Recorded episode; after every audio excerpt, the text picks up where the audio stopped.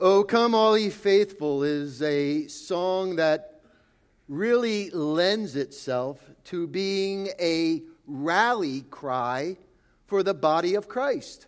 Just think of the chorus Oh, come, let us adore him. And then we'll sing, For he alone is worthy. We'll give him all the glory. We'll praise his name forever.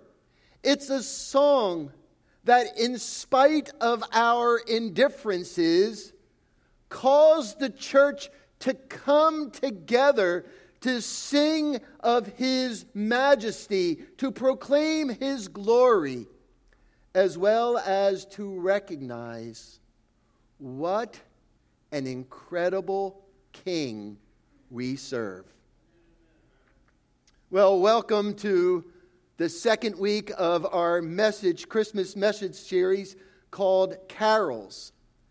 Oh, come, all ye faithful, is a song that's attributed to John Francis Wade, who was a British exile living in France because of the Jacobite rebellion. And it's thought to be written around 1735, between 1735 and 1740. There's there's a lot of other history to it, but here's what stood out to me. In the Latin, it was written in four stanzas. It had four stanzas.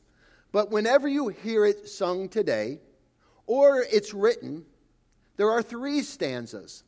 That's because one stanza through the years was omitted to make the hymn more universal. Think to yourself what verse did they leave out? Why? To make it more universal. It's the verse that talks about a virgin birth. Isn't that sad? But here's the good news when we sing it at the end of the service, we are going to sing that long lost verse that proclaims Mary as a virgin. Oh, come, all ye faithful, joyful and triumphant. Can I just, listen, man, I, I just want to speak from my heart this morning. Because there are times in our life during the Christmas season where there are many who do not feel faithful, joyful, and triumphant. Oh, yeah, it's the most wonderful time of the year. And we put on our smiles, but deep inside we're hurting. And this song perhaps can be a little overwhelming because you're feeling more doubtful, more depressed, or more defeated than what this song proclaims. And as I really started to think about this song, these are the words of John Francis Wade. It's not the words of Jesus. These are the words of a songwriter who's calling Christians to come for a celebration. And I started to think to myself, well, who then does Jesus call?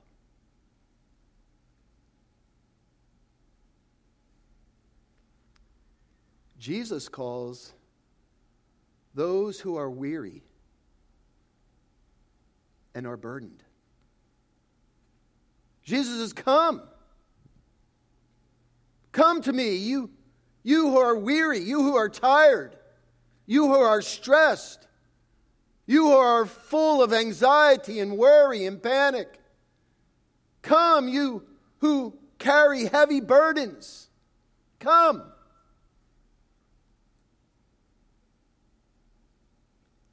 In Matthew chapter 9, Jesus calls the sinners. When Jesus heard this, he said, Healthy people, they, they don't need a doctor. Sick people do, for I have come to call not those who think they're righteous, but those who know they are sinners.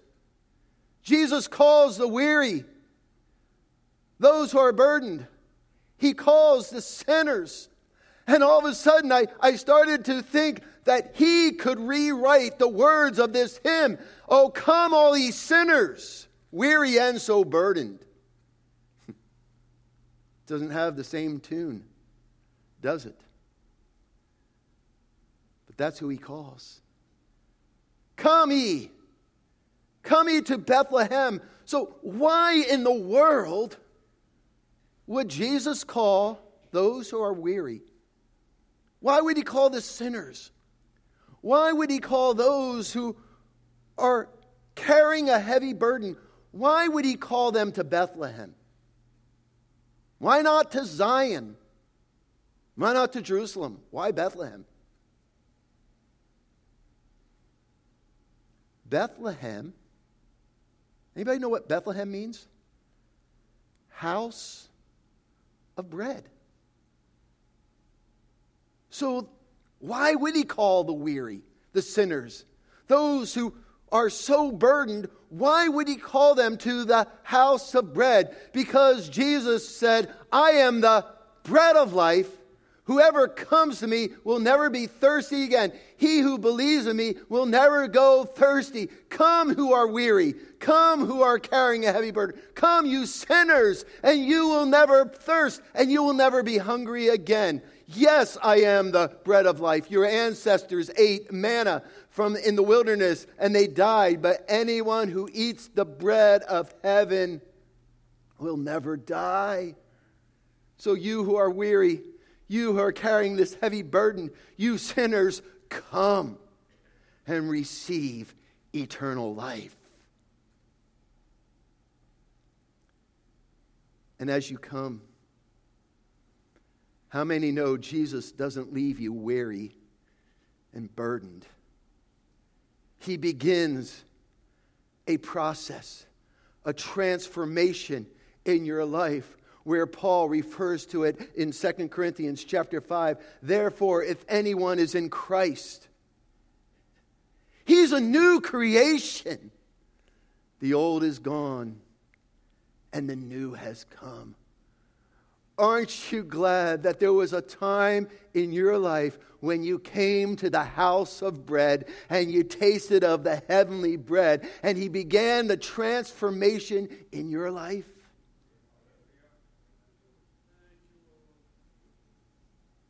And how is it that he transforms your life? What is it that he does? Well, in light of the song, O come all ye faithful, doesn't he make you more faithful? Doesn't he give to you joy? And doesn't he make you triumphant? There are many throughout the Christmas season sometimes who struggle with faithfulness. Maybe God has called you to do something and once you started to do it, you found it harder than what it was actually you thought it was going to be. And you started to question God's call. God, did you really call me to this? Or maybe you're struggling with a faith issue right now. Maybe you're going through a trial, a circumstance, or a situation, and, you're really struggling with a faith issue. I was talking to a colleague, a fellow minister, just this week. Words are true, but harsh. He said, Pastor Jeffrey, remember 21 months ago when you had all those faithful people in quarantine complaining and being outspoken how can the government deem churches not essential? And there were people who were faithful, who were outspoken. And he says, the very same people who were so outspoken against the government in not deeming the church essential are the same ones who are struggling making their attendance essential.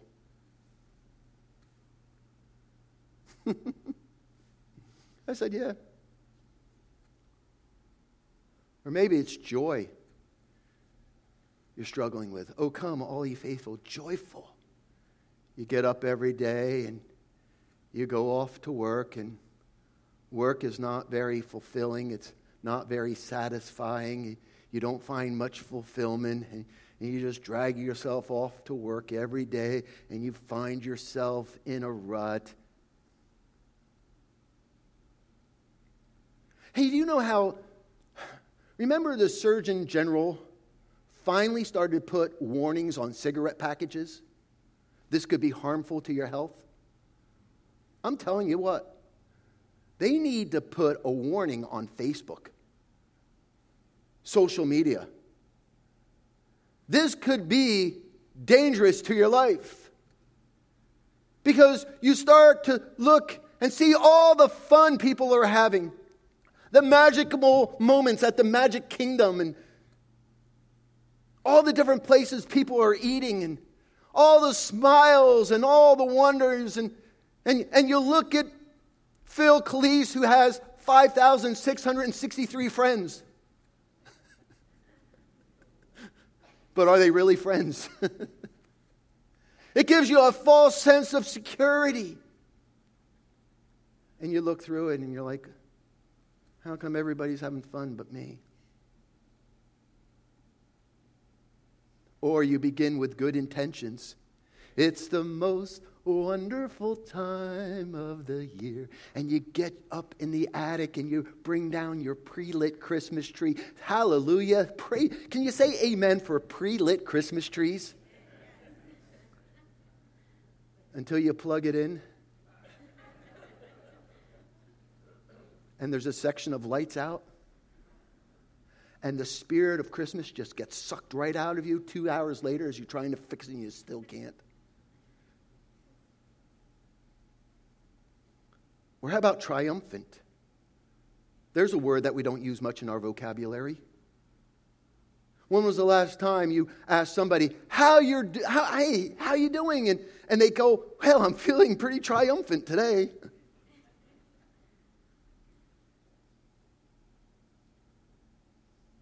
And the reality is, there's a lot of people who feel defeated.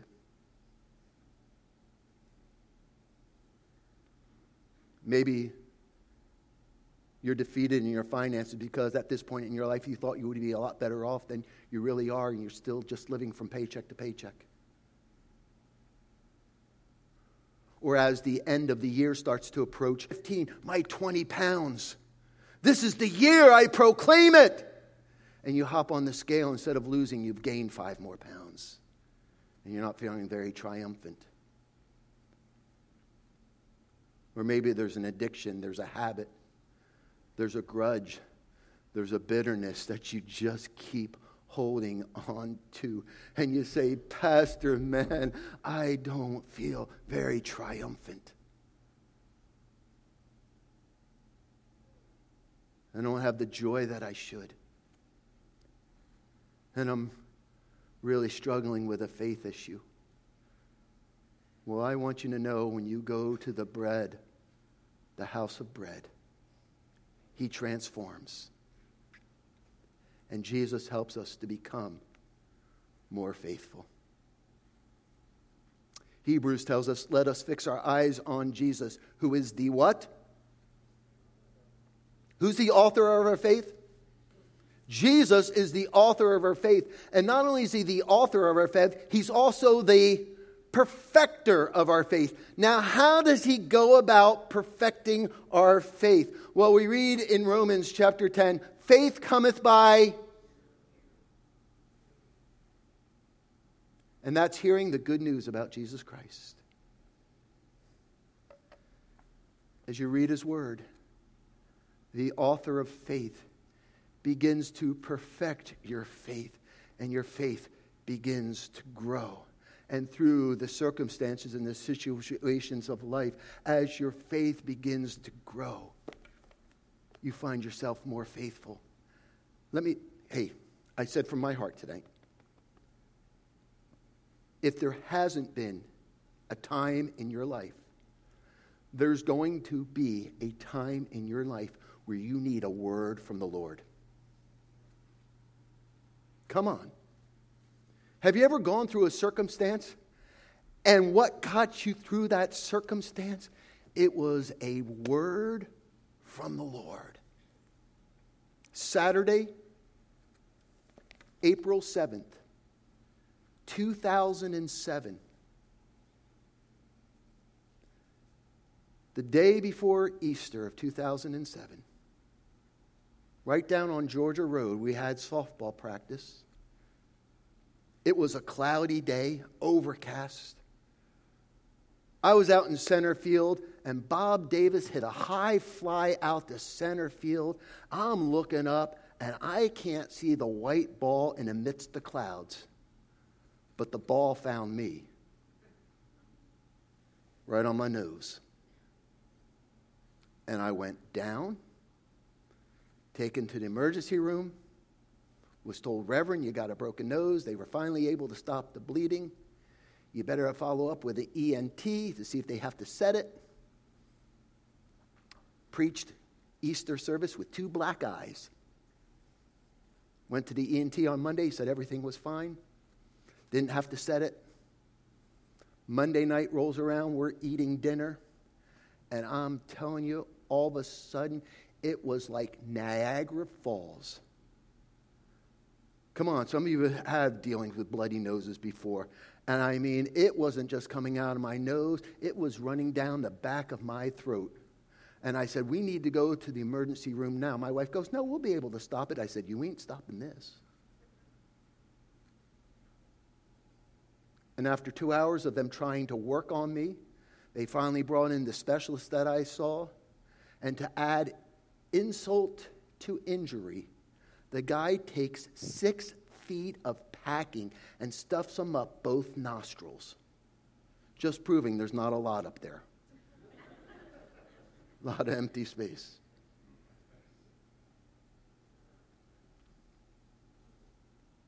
First time in my 47 years that I remembered, I guess I was in the hospital when I was a baby, hospitalized for three days. That weekend, we, that we were supposed to, the following week, we were supposed to go to Poland on a mission trip. The guys went, I had to stay behind. Being a man of faith, I remember the doctor came in to check on me in the hospital, and he says, Well, we're going to have to keep the packing in for a week, and then we'll be able to relieve the pressure and take it out. And being the man of faith I am, I said, Well, what happens if the bleeding didn't stop? he said, Well, we're not going to go there. I remember being home I forget where Heather had to go. Stephanie, Pastor Todd's wife, came over just to sit. Now, listen, you may be in a season right now among this Christmas season where you need a word from God.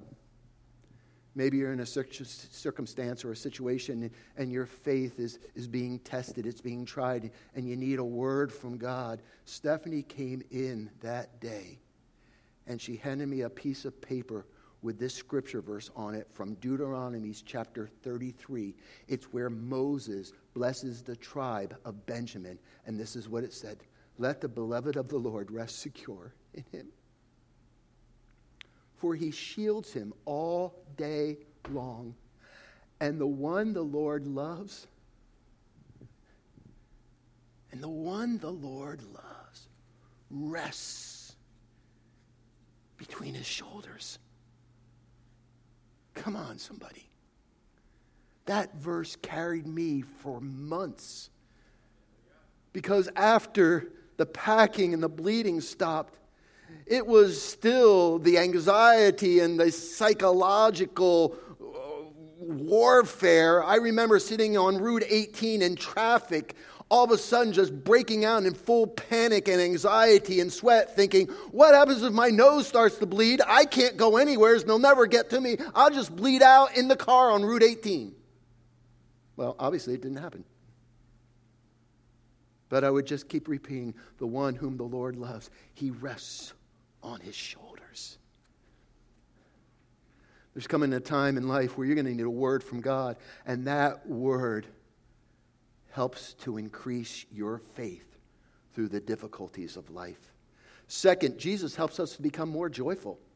Now, this is an area I have to be honest, I have I have struggled with years. But I'm just going to share my findings.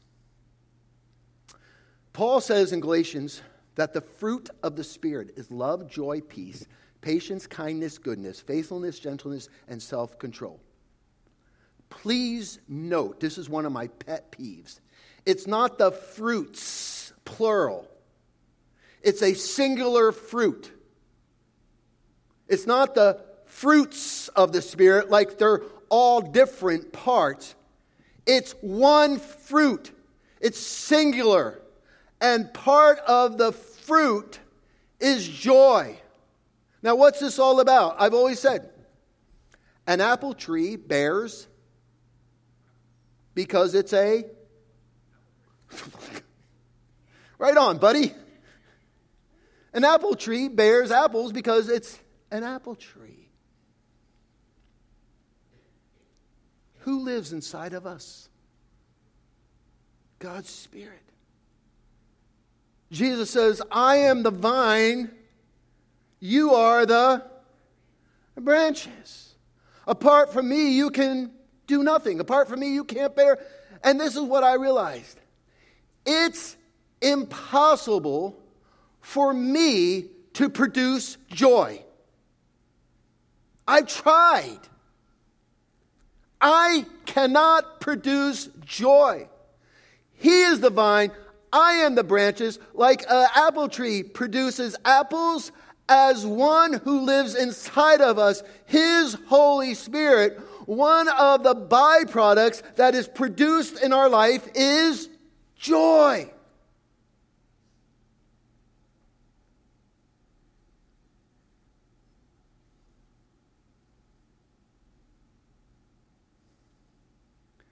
And there's a big difference. There's a world of difference between happiness and joy. Happiness is based on circumstances, happenings. Do you know you could be miserable over a circumstance taking place in your life because you're just not happy about it? But in the midst of that circumstance, you can have joy Case in point, last Saturday, I get out that pencil tree that's out in the fellowship hall, plug it in, black section.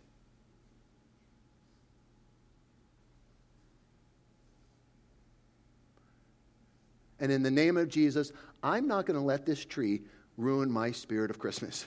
Jesus, I'm doing this for you. And about five minutes into trying to find the faulty bulb, it ain't happening. Five minutes becomes a half hour.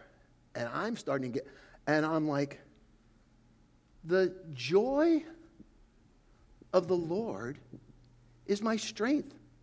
Now, I'm not very happy about this circumstance, and I'm not going to let this circumstance rob my joy. Therefore, because Jesus is my joy, He gives me strength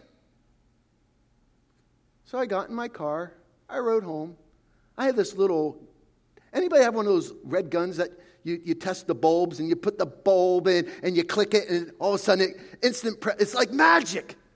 Well, Mark, I took one of the bulbs out, put in there, click, click, click, click, nothing. But then you realize there's a thing that you can follow the current beep, beep, beep, beep, beep. So I get the beginning of the line and I'm hearing beep, beep, beep, beep, beep, beep. Then I get to the section where it stops beeping. And I know the current has stopped. And I look and there's this little bulb that's all black and burnt. I pull it out. I put the new one in. The whole middle of the section of the tree lights up. And I'm saying, Jesus, you're the light of the world. I'm not going to let this circumstance rob me of my joy in Jesus. Isn't that the Christmas story? What did the angels proclaim to the shepherds? Don't be afraid, he says. I bring you good news that will bring you great joy. Who is it that brings you joy? It's Jesus, for unto day in the town of David a Savior has been born. Folks, don't ever mistake. There's a world of difference between happiness and joy. You may not be very happy over something, but it doesn't rob you of the joy that you have in Jesus Christ.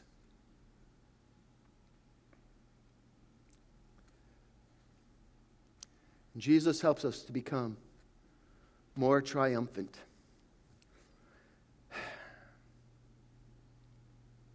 This is what I've learned in life. It's hard to go through the battles of life on your own. It's hard. It's hard to go through the battles of life on your own. But what I found through the battles of life and through the journey of life and through the hardships of life, it's a little bit easier to be more triumphant if there's someone there alongside of you. Ecclesiastes, two are better than one because they have a good return on their work. If one falls, his friend can help him up to be triumphant. Though one may be overpowered, two can defend themselves, two can be triumphant. And aren't you glad you have a friend that sticketh closer than a brother? And his name is Jesus. If you don't think this is true, let me ask you can you remember a time when you were going through a hardship, a trial, and you felt very defeated? And you spent a half hour in the presence of a friend. And as they spoke into your life, you started feeling more triumphant than when you first walked in?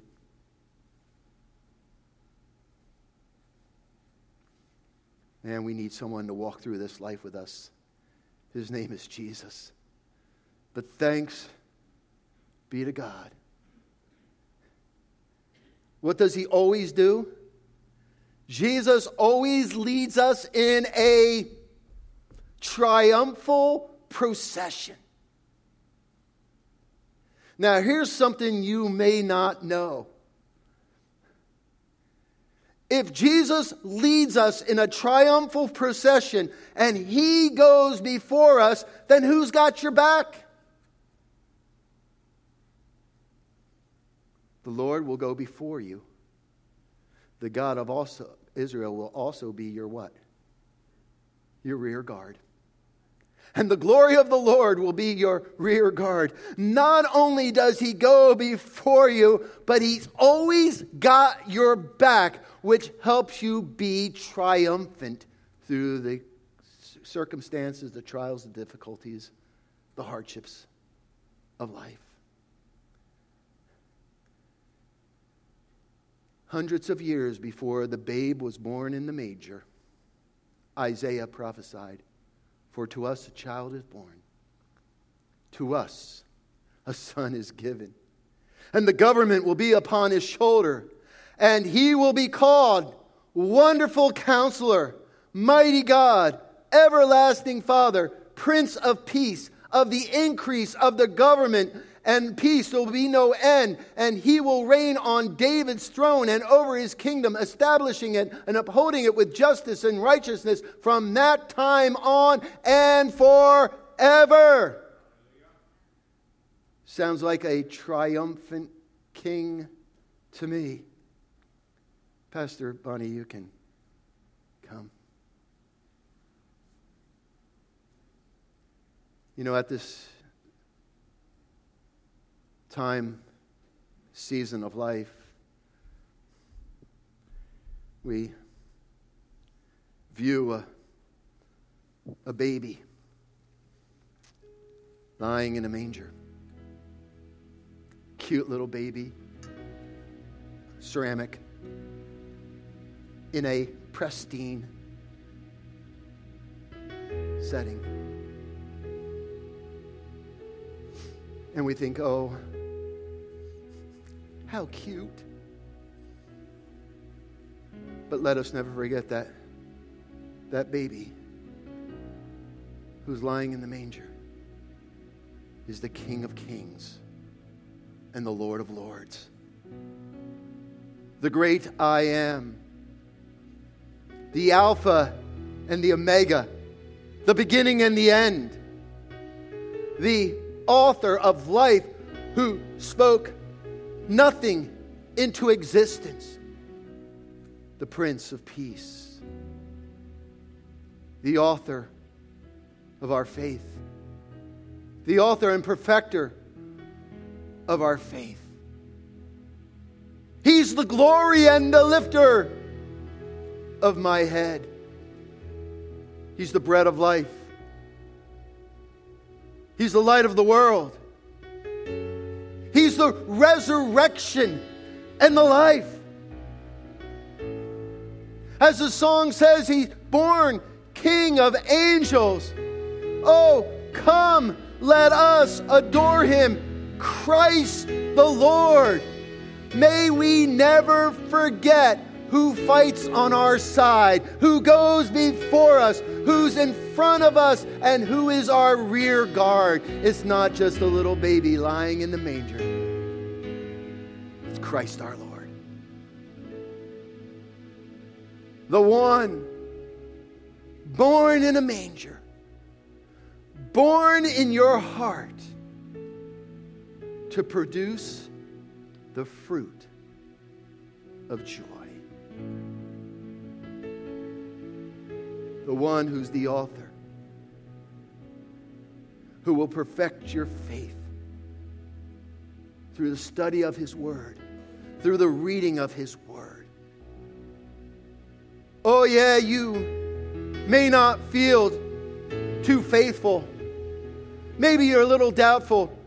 Maybe you're not real joyful. Maybe you're more depressed. Maybe you don't feel real triumphant. But I'm telling you, as you surrender to the King of Kings and the Lord of Lords, despite your circumstance, He'll give you joy. Despite what others may be saying, He'll give you a word to build your faith. And He, in the midst of a bad situation, will lead you triumphant. I think of the words of Isaiah Though I walk through the waters, though I walk through the rivers, they will not oversweep me. Though I walk through the fire, they will not set me ablaze. They, will not set me on fire. Sometimes you got to walk through, but walking through, He gives you triumph.